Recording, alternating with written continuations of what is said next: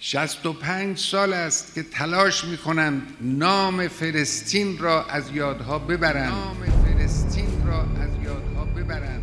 چجور؟ با ایجاد اختلافات با جنگ های داخلی با ترویج افرادگری انحرافی به نام اسلام و به نام دین و شریعت. وانا اوجه رسالتي الى العالم. ان لم يتوقف سفك الدماء في سوريا سيكون الشعب السوري كله الصقار كله الصقار تكبير! این جریان های تکفیری که در دنیای اسلام به وجود آمدن وجودشان یک مجده است برای استکبار برای دشمنان جهان اسلام. اینا هستند که به جای توجه به واقعیت خبیس رژیم صهیونیستی توجه ها رو به جای دیگری معطوف می‌کنن.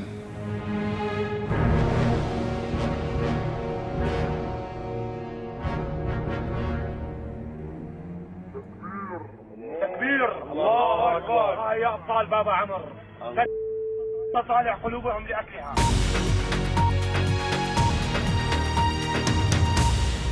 فرمانده مخالفان مسلح حکومت سوریه که بدن سربازی را درید و بر قلبش گاز زد درباره انگیزش از این کار با بی بی سی گفتگو کرد.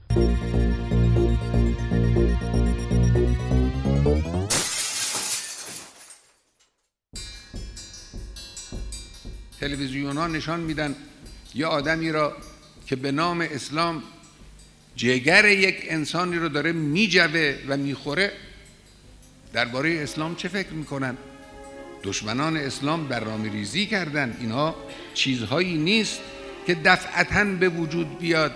پشت سرش سیاست هست پشت سرش پول هست.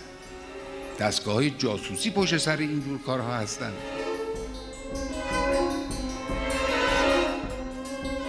وجودشان یک مجده است برای استکبار برای دشمنان جهان اسلام.